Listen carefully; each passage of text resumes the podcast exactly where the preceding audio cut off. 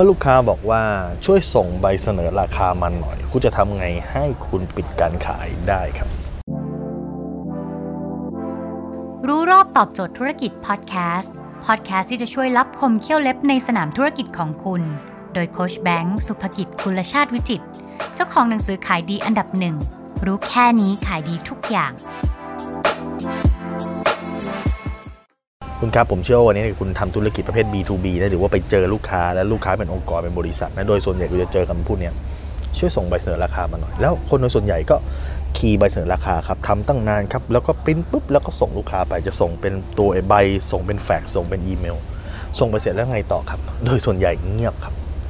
ดังนั้นคลิปนี้ผมจะบอกว่าแล้วทำยังไงให้ลูกค้าไม่เงียบครับ มี 4 ขั้นตอนครับ สมมุติลูกค้าบอกคำว่าช่วยส่งใบเสนอราคามาหน่อย สิ่งแรกที่คุณควรที่จะถามลูกค้าเลยคือว่า จากที่วันนี้เราคุยกันเนี่ยทางโทรศัพท์หรือเจอกันเนี่ยถ้าตัดประเด็นเรื่องของราคาออกไปนะครับ คุณลูกค้าว่าทุกอย่างโอเคไหมครับสิ่งนี้คือการ qualify ลูกค้าคือการดูก่อนว่า สิ่งที่เรานำเสนอนี้โอเคไหมโอเคในแง่สเปคโอเคในแง่ service โอเคในแง่ของความน่าเชื่อถือเพราะถ้าเกิดมันไม่โอเค มันก็ไม่มีประโยชน์ที่จะต้องทำใบเสนอราคาครับ เสียเวลาเปล่าๆครับ โอเคไหมครับหลังจากนั้นคำถามที่สองครับคือนอกจาก ส่วนนี้แล้วเนี่ยนอกจากตัวสิ่งที่ผมพูดมานอกจากใบเสนอราคามีอะไรที่ลูกค้าอยากได้เพิ่มเติมอีกไหมครับ นี่คืออย่างที่สองอย่างที่สามครับ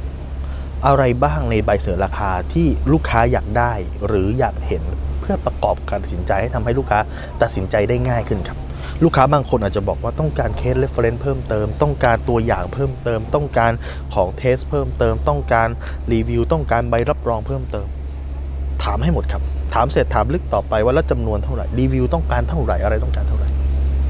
ข้อ 4 ครับ